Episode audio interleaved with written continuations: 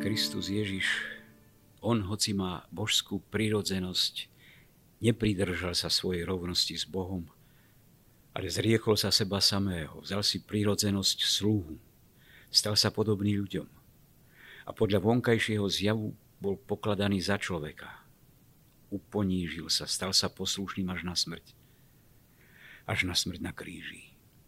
Preto ho Boh nad všetko povýšil a dal mu meno, ktoré je nad každé iné meno, aby sa na meno Ježiš zohlo každé koleno v nebi, na zemi i v podsvetí a aby každý jazyk vyznával: Ježiš Kristus je Pán, na slávu Boha Otca. Z listu Filipanom. Poslušný až na smrť na kríži. Táto strana Nového zákona je jednou z najkrajších a najznámejších. Veľkolepý hymnus na Ježiša Krista.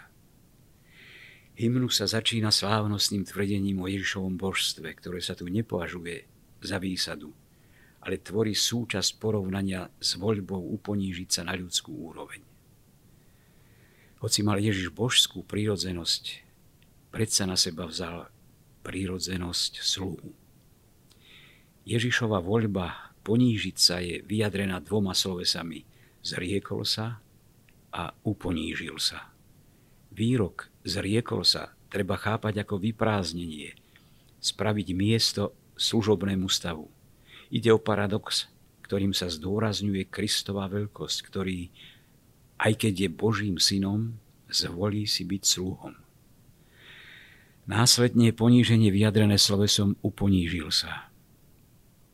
Tento výrok sa pridá k tomu predchádzajúcemu vzhľadom na prijatie ľudskej prirodzenosti a umocňuje ho.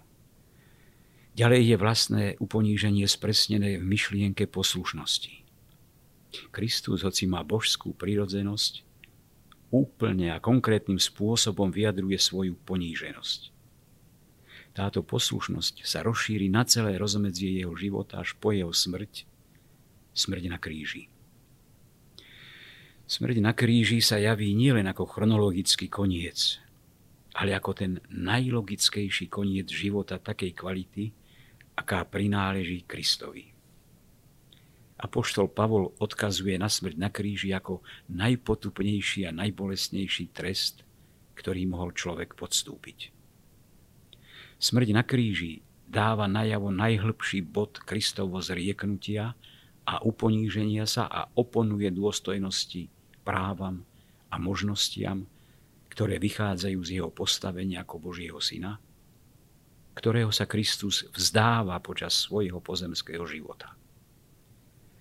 Apoštol Pavol velebí Kristovu poslušnosť ako vzor toho, ktorý slúži. Hymnus mení tóny v druhej časti uvedenej slovami: preto ho Boh nad všetko povýšil.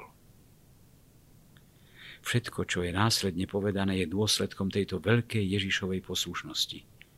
Poslušnosti, ktorá ho dovedie k tomu, že vezme kríž a nechá sa naň pribiť. Riadiacim subjektom je Boh Otec, ktorý povyšuje a daruje. V Kristovom povýšení je z Otcovej strany zahrnuté tiež z mŕtvych vstanie a na nebo vstúpenie. V tomto dare od Otca je Kristovi poskytnutá milosť, jediný prípad v Novom zákone, v ktorom sa hovorí o milosti danej Ježišovi.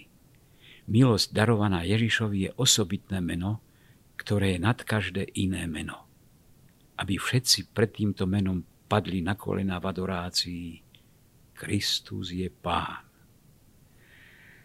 V tomto úžasnom hymne je oslavovaný Kristus, poslušný sluha, ukrižovaný Boh, z mŕtvych vstalý Pán v nebi, na zemi i v podsvetí.